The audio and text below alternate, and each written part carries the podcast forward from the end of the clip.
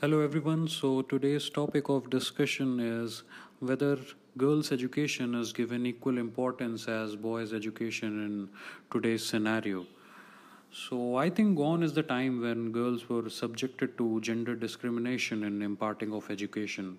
With the rapid upliftment of women worldwide in half and half mode, the old uh, feudal mentality has now near perished because the significance of education has been felt by each and everyone, and gender bias is a far backbencher disposition today. Um, it is widely accepted that uh, education is no more only the amount of information that is put into our brains to uh, remain uh, to just remain there undigested all the time. Rather, education is a necessity for life building, human making, and uh, character structuring.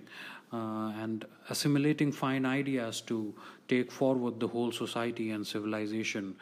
And this walk in procession can hardly ignore or leave behind uh, the better half citizenry of the society.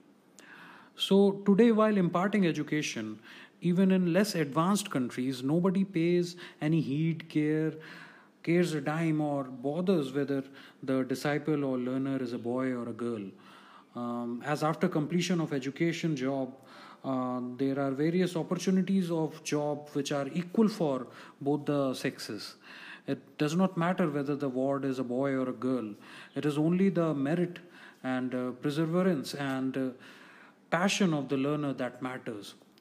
Nowadays, uh, girls are no more only a material for homemaking, home science, gynecology, teacher, and nurse but also she has the equal avenues to study even nuclear science, orthopedic surgery, criminal law, power engineering, and many more. So that were earlier, uh, all these fields were earlier not meant for her just by the virtue of her being biologically weak. A girl can aspire and grab a job of astronaut, air pilot, train driver, criminal lawyer, district magistrate, judge, prime minister, or president of a country, or anything she sweetly wishes, and gender consideration never comes in the way as a hindrance.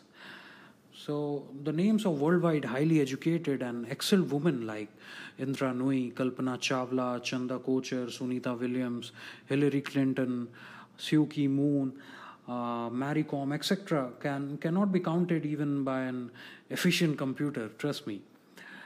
Hence, to confer about the inequality or gender bias towards girl is an obsolete and obstinate attitude only. So, Although the goddess of education uh, does not have cupid eyes, but she has large enough heart to treat girls and boys with uh, equally affectionate caring. Uh, so, would like to end this uh, with the saying of a great philosopher, Emerson, who observed logically that the secret of education lies in respecting the pupil, ignoring its gender. Thank you, guys. That's all for today. Take care. Bye bye.